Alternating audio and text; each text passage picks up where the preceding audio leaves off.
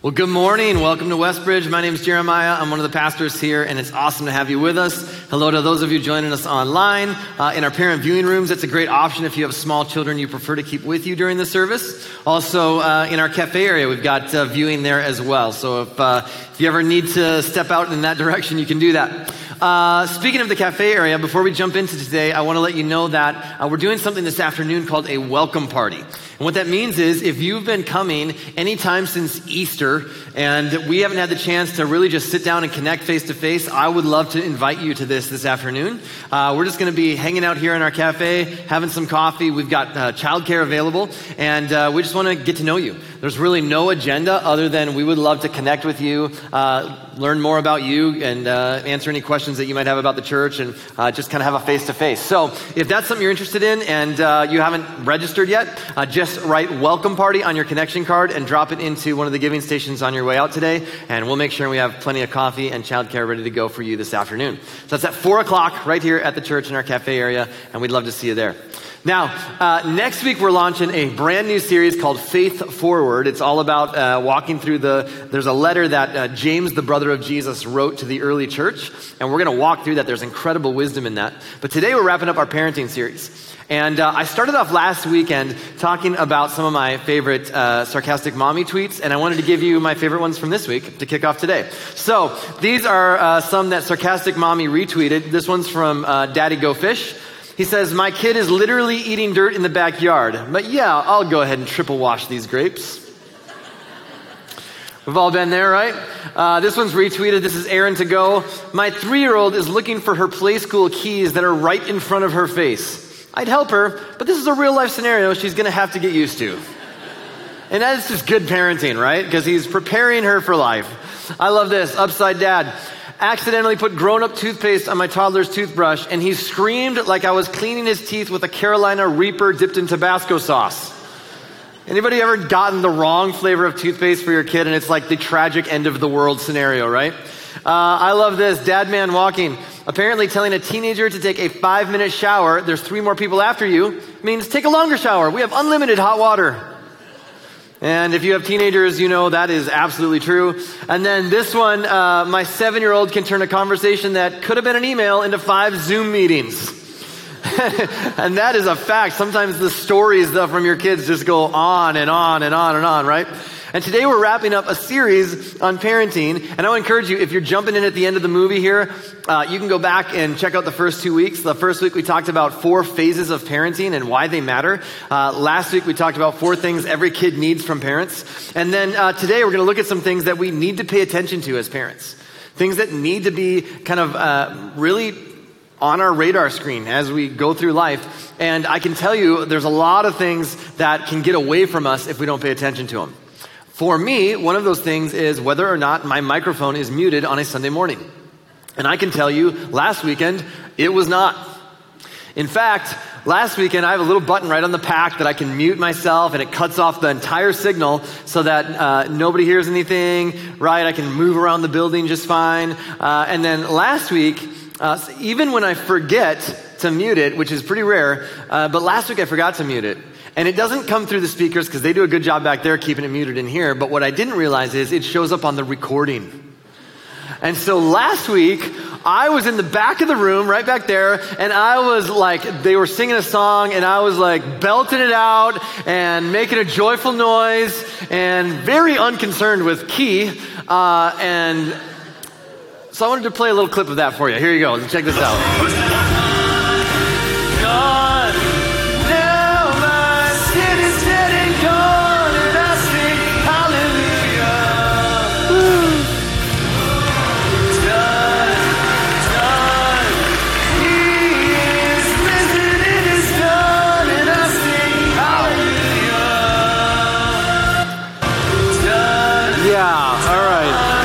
Cut that off. So, needless to say, I am not trying out for American Idol anytime soon, all right?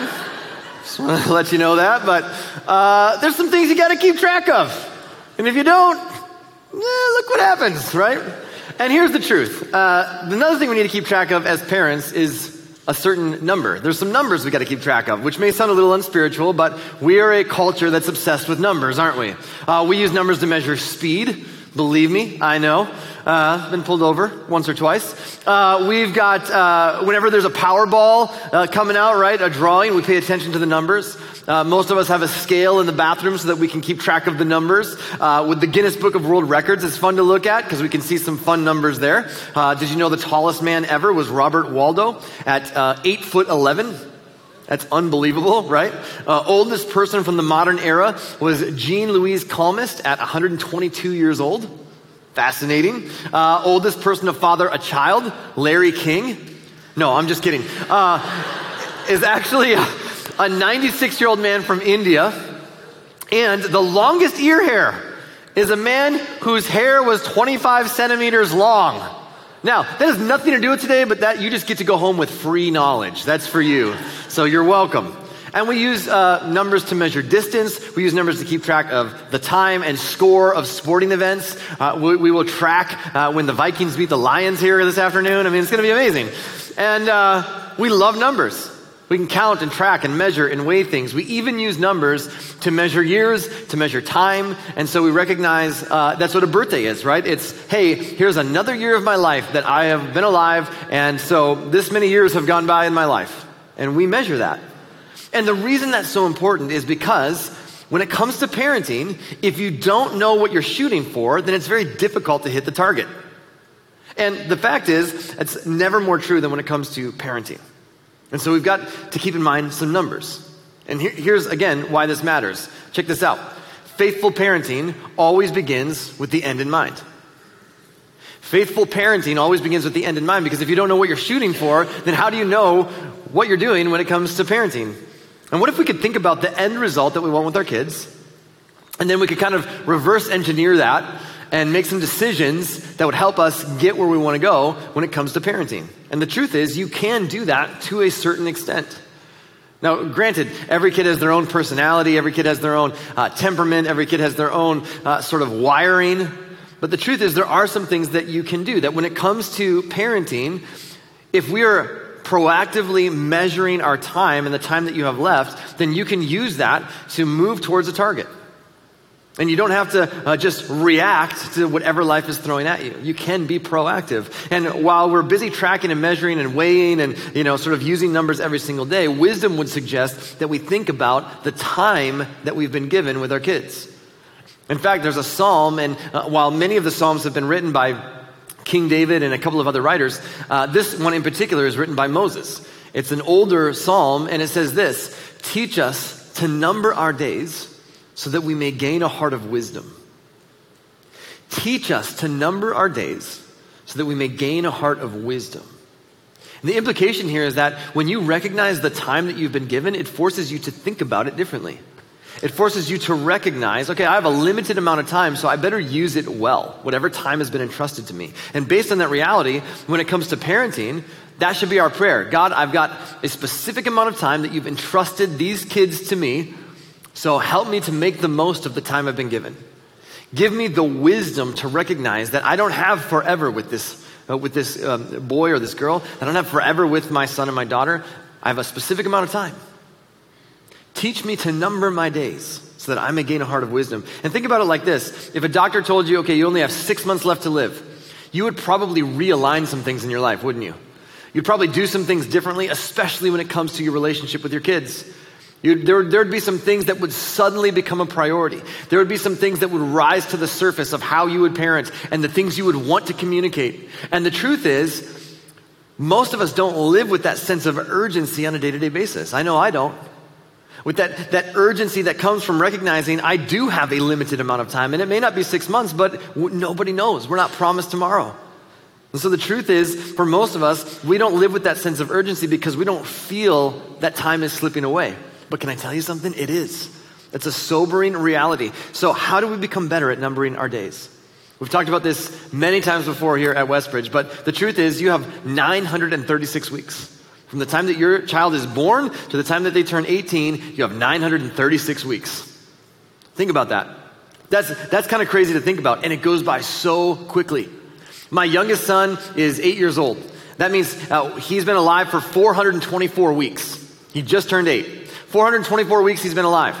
Now, when I look at my eight year old, I, I, think just you know, sort of subconsciously like, oh, we have so much time with this kid, right? He's so young. But he's, next year he'll be nine. That's the halftime show. He's halfway to 18 next summer. Like that kind of blew my mind when I thought about it this week because I still think of him as like the, you know the young one. He's going to be around forever, you know. And the truth is, we only have 512 weeks left with him.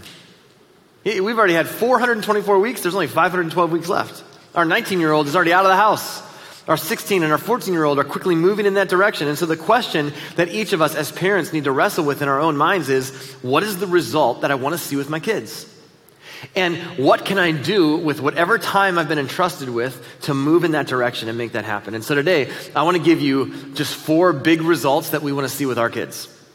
This is, these are the things that, man, this is what my wife and I want with our four kids. These are the things that we want with them. And you might have your own list, and you might have some things that you go, you know what, I'm going to add to that.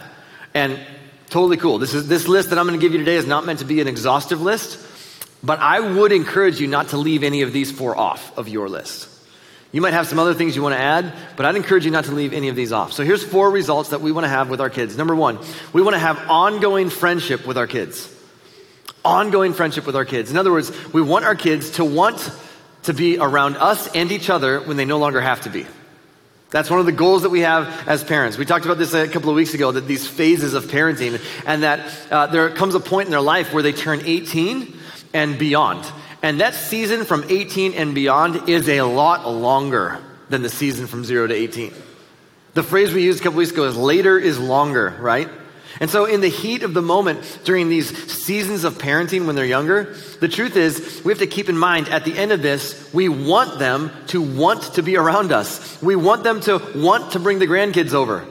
We, we want them to maintain friendship with us, and we want them to maintain friendship with each other long after they're no longer in our household, living in our house. That means you have to take the long view when it comes to parenting. And sometimes parenting isn't about what is best for them right now as much as it's how does this help us accomplish the end goal? In, in other words, you've heard the phrase pick your battles, right? And sometimes you got to go, you know what? I don't want to pick that battle right now because at the end of the day, my goal my goal is to maintain friendship with my kids. And so right now, I want to scream at you because that will make me feel better. But at the end of the day, that is not going to help me have a friendship later.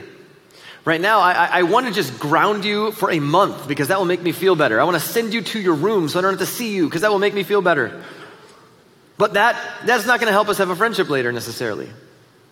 I want, right now, I want to send you to boarding school in London.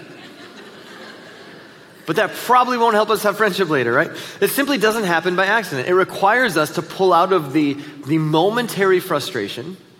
And, and, it requires us to say, okay, I'm not going to sacrifice what I want long term for what's going to satisfy me in the moment. What I want the most for what I want right now. And so uh, we have to be proactive and not reactive. In Romans chapter 15, this is the Apostle Paul. He's writing to uh, a group of people who are followers of Jesus throughout the Roman Empire. And uh, in these verses, I love what he writes. He says this this is not specifically about parenting or families, it's just about relationships in general. But he says, May God, who gives this patience and encouragement, help you live in complete harmony with each other, as is fitting for followers of Jesus Christ. And what I love is Paul's use of the word harmony because it means there's a lot of different voices going on, but they're not conflicting with each other. Now, that's very different than what you heard, you know, a few minutes ago. Uh, harmony is like, hey, we're, we're singing different parts, but it all flows together and makes something beautiful. We're all different voices, and yet we're, we're, we're singing the same thing. And I love his picture in that because while he's not writing specifically for just family relationships, I can't think of another place where that applies more is that, man, you know what? We want to experience harmony with our kids because this is what our Heavenly Father does with us. He, he, he, lets us, with our voice, He doesn't punish us, but then he, he brings it all together and makes something beautiful out of it. And that's what we want with our, our kids and our family. We want them when they're adults and when they have their own kids, and, you know, that, man, they want to be together, that they want to experience the harmony of being together, that we can live in that harmony with one another. And so we want an ongoing friendship with our kids. But to do that, we got to go, okay, teach me to make the most of my time. Teach me to make the most of my time now. Give me, help me to understand that my days are numbered so that I may grow a heart of wisdom. Here's the second thing that we want with our kids we want them to have security in their identity. Security in their identity. This can be so difficult in a world that, uh, man, has so many different things that are being thrown at them about who they are and, and who they should be. And every single one of us, in some point in our lives, has a picture of what we want our family to look like. And it's based on all kinds of different factors, ranging from the way that we grew up, to things that we've read, to things that we've seen on TV, to the, the family construct that we were a part of. Maybe families that you saw and interacted with where you're like, I don't want to be that picture. And so when my wife and I uh, first met and we started dating, we got engaged, and we were talking about what our family would look like. Initially, we were like, we're going to have seven kids. We both wanted seven kids. We're going a big family, seven kids. Then we had a kid, and we were like, maybe, maybe four. and then we had a second kid, and we were like, probably three, and that's it, you know? And so we quit after three. So we have, we have uh, three incredible kids, and then and we have another one as well. So four total. And, um, and he came along later, right? It was like, surprise. But the picture kept changing. It kept changing. It kept changing. And as soon as you have kids, whatever picture you have gets blown out of the water. All right? The temptation for us as parents is to try to get our kids to conform to whatever picture we had in our minds. And I did a quick Google search for family pictures. I just want to show you some of the ones that came up. Here's the first one that popped up. Very typical family, right? Just family of supermodels. Yeah, super typical. Yeah. This is the quintessential picture of the typical American family, right? Dad, mom, and their two biological kids, one son, one daughter, uh, right? Dark hair, blonde, everybody, everything's represented, right? The only problem with this picture is that's not very typical. In fact, according to the latest research, about 23.5% of married couples live with their own biological children that they had together, which means over 75% of families don't look like that. Uh, over 75% of families include same gender parents, blended families, single parent households, adopted children, extended families living together. Now, that doesn't mean that you should feel bad if you are a traditional family. You shouldn't have any guilt around that at all. You just need to know that to try to force that picture onto your family may set you up for disappointment. It may be difficult to do. Let me show you another picture that uh, popped up in my Google search. There's another one right? Mom, dad, two kids. These guys even have a dog. All right, it's like the quintessential family, and uh, and you look at this and you go, well, that's the perfect family. Look at them, right? But here's the truth: this is a perfect moment in time. This does not mean it's a perfect family. You have no idea what was going on before this picture was taken or after this picture was taken. This is a moment caught in time. In fact, you have no idea that this kid right here has ADHD and was bouncing off the walls right before this, chasing the dog all over the place, and that the daughter has a learning disability, and that mom is totally stressed out because they're five months behind on their mortgage, and dad, who's a pharmaceutical rep, is hooked on Oxycontin. now, I made all that up, but you, you get my point, right? Yet we think, well, that's the picture of what we're supposed to become. But I'm telling you, if you hold too tightly to these pictures or images or, or whatever you think your child is supposed to become, it wrecks their identity. It wrecks who, they're, who they believe themselves to be, and it's unfair and it's unachievable for them to fit the mold of whatever you thought it was going to be. And so here's what you need to do. As parents, we need to constantly be the biggest cheerleader in the lives of our kids to become everything God has created them to be to find their identity not in what they accomplish, but in who they become. To find their identity not in the things that they've done, but in who they belong to. That is where you find the deepest sense of identity. In fact, the Apostle Paul, writing a letter to a church in Ephesus in the first century, this is how he writes it. He says, For we are God's masterpiece. He has created us anew in Christ Jesus so we can do the good things he planned for us long ago. We are Christ's masterpiece, he says. He says, God created you. You're unique. He's created you to be exactly who he wanted you to be. You are his masterpiece, and he's got things for you to accomplish and things for you to do. And this is difficult for some parents because you always wanted your son or your daughter to follow in your footsteps, and they don't fit the mold. And you have to let that go because who they're becoming is so much more important than what they accomplish. And you serve them best when you help them discover who God created them to be, not fit the mold of what you hoped they would become. Who they're becoming is so much more important than what they accomplish. And when you look at your family, my guess is it probably looks a lot different now than you thought it would. No one told you that your kid would get that sick. Uh, nobody told you your son wouldn't be athletic like you. No one told you that your daughter might have a learning disability. No one told you it would be this hard. No one told you it would be this difficult. No one told you that they would have different interests than you and you feel like you don't have anything in common or and, and I just imagine like well, I'm a pastor, so my kids will wake up every morning, just make coffee for me and quote Bible verses. Good morning, Father. Right, here you go. Wrong. Some parents unintentionally communicate, and it's never on purpose, but what they communicate is, I care more about what you're accomplishing than who you're becoming. And what happens then is kids find their identity in what they accomplish and what they do. It's always built around what they're doing, and they have to accomplish and accomplish and accomplish. And what happens when that goes away is that they no longer know who they are. And we want our kids to know look, your identity is rooted in who you belong to. And right now, you, you belong to us. But before you belong to us, you belong to God. You, you can find your identity in something deeper than what you ever accomplish, what you ever achieve, what you ever accumulate, whatever success you have or don't have. There is something so much deeper that makes you who you are. Because there is a, a heavenly Father who created the entire universe, and He created you, and He loves you. And so if you never ever accomplish anything that you think you set out to accomplish, you have value. You have worth. And I'm telling you, that flies in the face of a culture that constantly throws at our kids these lives of comparison, where we're constantly comparing ourselves to everybody's highlight reel. We've got to communicate this. We can't expect our kids to fit our picture.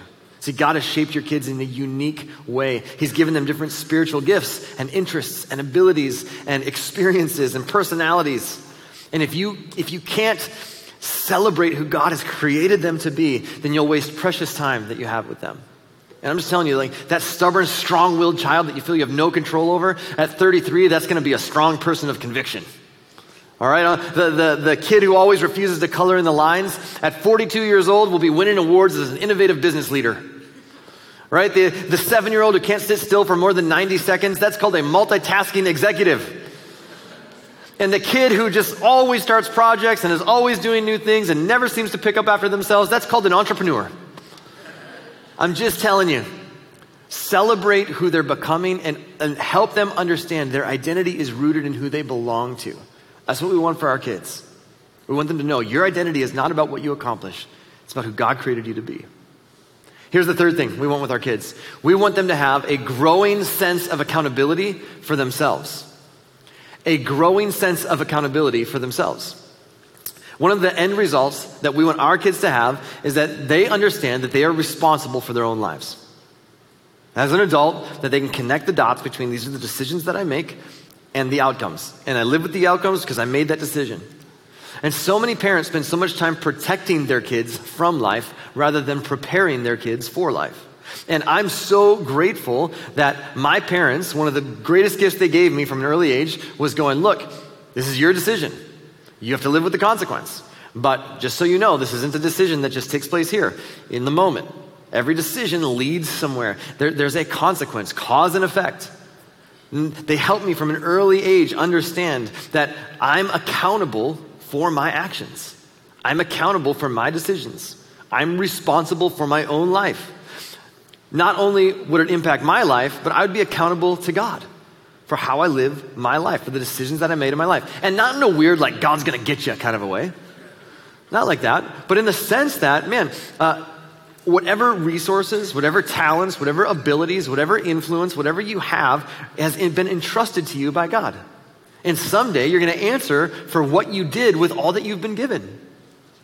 And so you, you want to be able to say, I took the things that you had entrusted to me, and I did my best to manage those things and use them to make a difference in the world. And I got to tell you, that single idea has shaped my life as an adult probably more than any other idea that my parents instilled in me.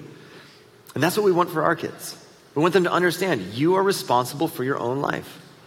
That you're able to connect the dots between the choices I make now and where that leads.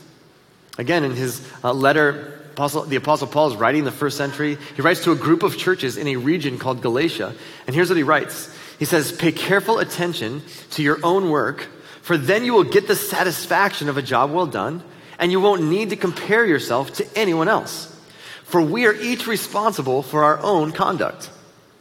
We are each responsible for our own conduct. And we want to give our kids the tools to become mature and responsible adults. And so, what area uh, are most important for them to grow in their life? We want them uh, to have confidence. Uh, confidence, not, not, not arrogance, not to be cocky, but a confidence. Do they recognize who God created them to be? And are they comfortable living out that identity? Just going, you know what? I know exactly who God created me to be. I, I got nothing to prove and nobody to impress. I know, I know who God created me to be, and I don't have to compare myself to anybody else, but I'm confident that this is how I live my life because this is who God created me to be. Uh, do they have uh, character? Do they have a moral center? Do they understand integrity? Do they know the difference between right and wrong? Uh, do they have compassion? Do, do, they understand that the world does not just revolve around them, that the world is bigger than just their lives? And do they, do they move towards the hurts of other people? And competence. Are they able to use the gifts that God's given them to function and thrive in the world today? Are they able to take whatever tools and abilities and talents and resources and influence God's given them? And can they use those to make a difference in the world? See, I would respectfully submit that we spend some time thinking through the end result that we want with our kids. And going, okay, what are, what are the things? What does my list look like? What are the things I want with my kids that by the time they leave our house, this is what we want? Because we've got 936 weeks to do it. And later is longer. And so, God, teach us to number our days so that we may gain a heart of wisdom. Here's the fourth thing that we want with our kids a fully transferred dependence on God. Here's what that means. Uh, early on, when our kids are younger, they depend on us. And the dependence as they get older, they depend on us a little bit less and a little bit less. Like when kids are born, they depend on you for everything, right? They, they you got to feed them, you got to change them, you got to clothe them, you got to keep them warm, you got to keep them alive. They depend on you to stay alive. You're doing everything shy of breathing for them. And sometimes you do that. And the truth is, as they get older, they learn to dress themselves. They learn to go to the bathroom themselves. Uh, they learn to, they learn to, um, you know, feed themselves. They learn how to do things for themselves. And so the dependence becomes less and less. And at a certain point, they're dependent on you for nothing.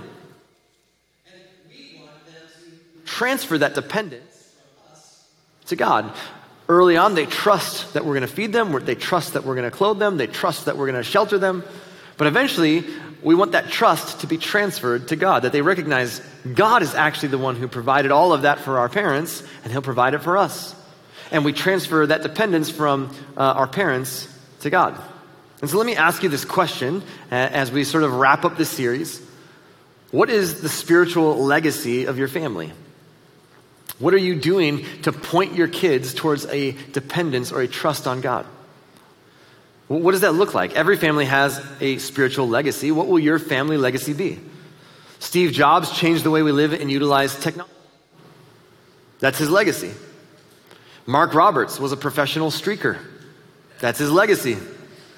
Right? Hey, in fact, he never had a job. He lived in unemployment. As of 2013, he had streaked 518 times at every major sporting event in the world, including the Super Bowl and the running of the Bulls in Spain. Not something I'd recommend doing without clothes on. Unbelievable. In fact, we have a picture of him at that event. No, I'm just kidding. Ernest Hemingway is known for writing, that's his legacy. Thomas Edison, known for inventing, that's his legacy. Not every legacy is a good one. There's horrible legacies through the years, through the ages. Adolf Hitler, horrible legacy, right? Uh, Osama bin Laden, Joseph Stalin, Nickelback, all kinds of horrible legacies. What kind of legacy will your kids be a part of? When they think about their childhood, what will be at the core? What will be at the center? What will be the thing that they just go, this is what our family was about? Will they go, we were successful? My parents were really funny. My dad was a great golfer.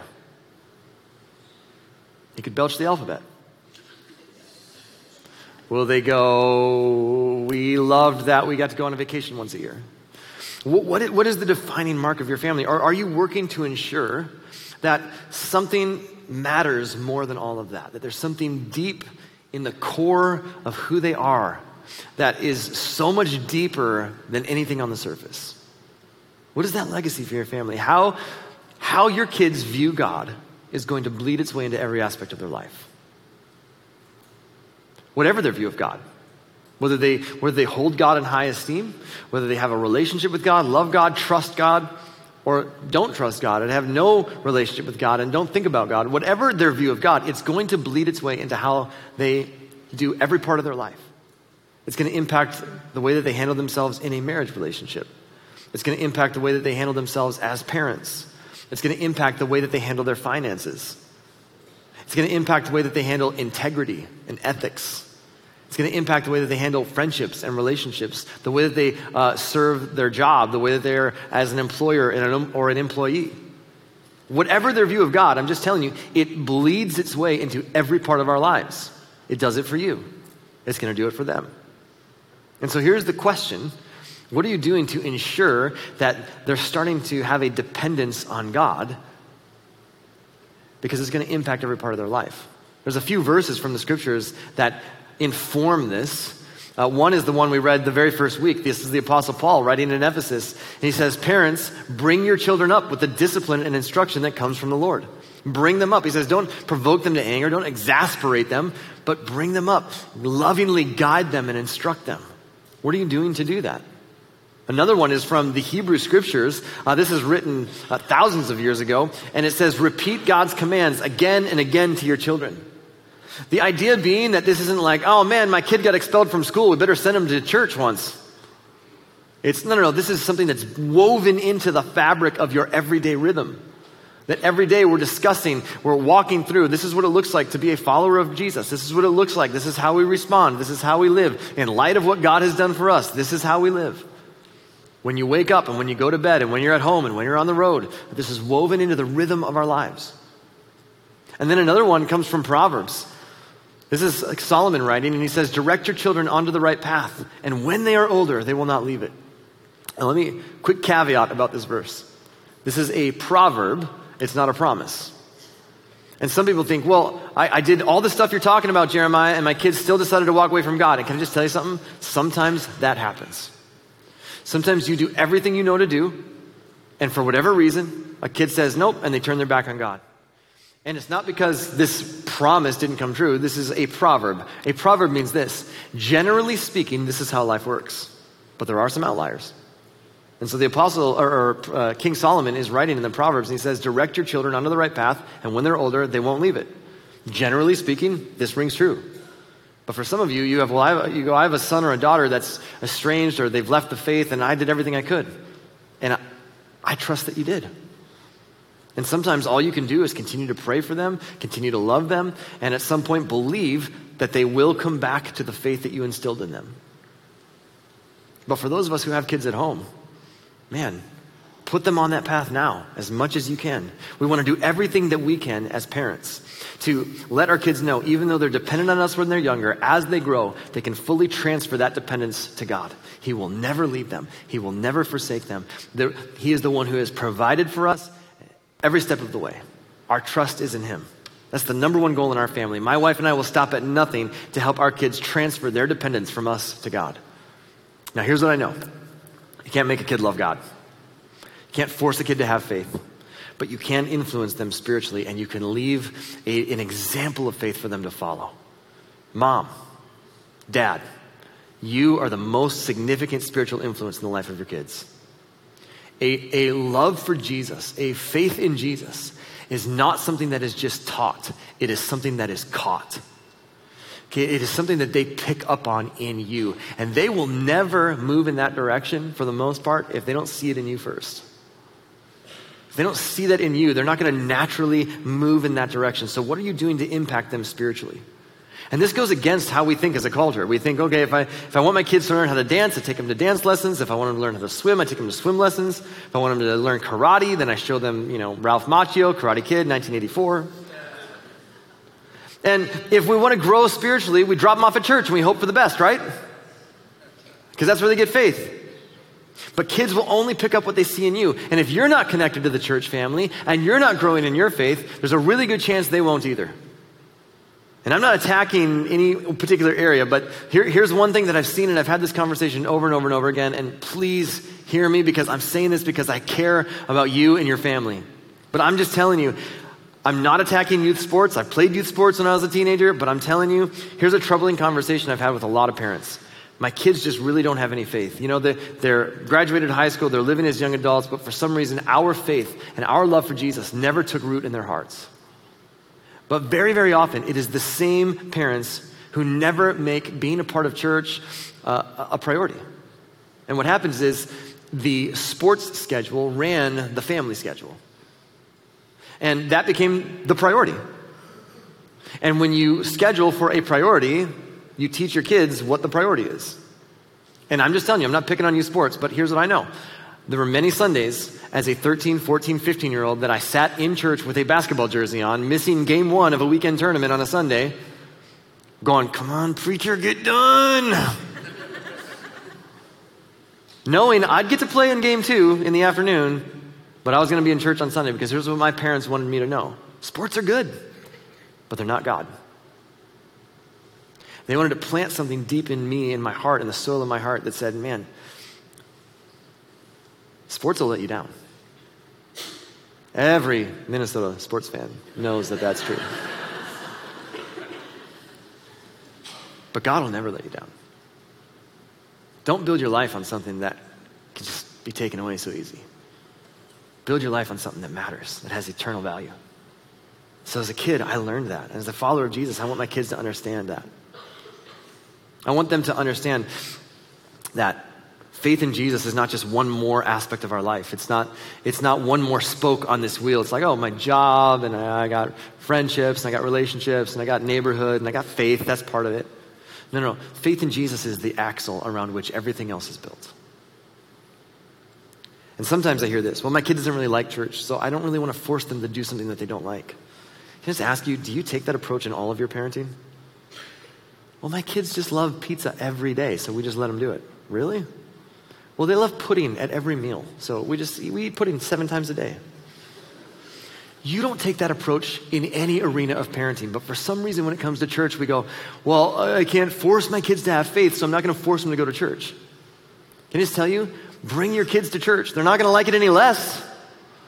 What have you got to lose?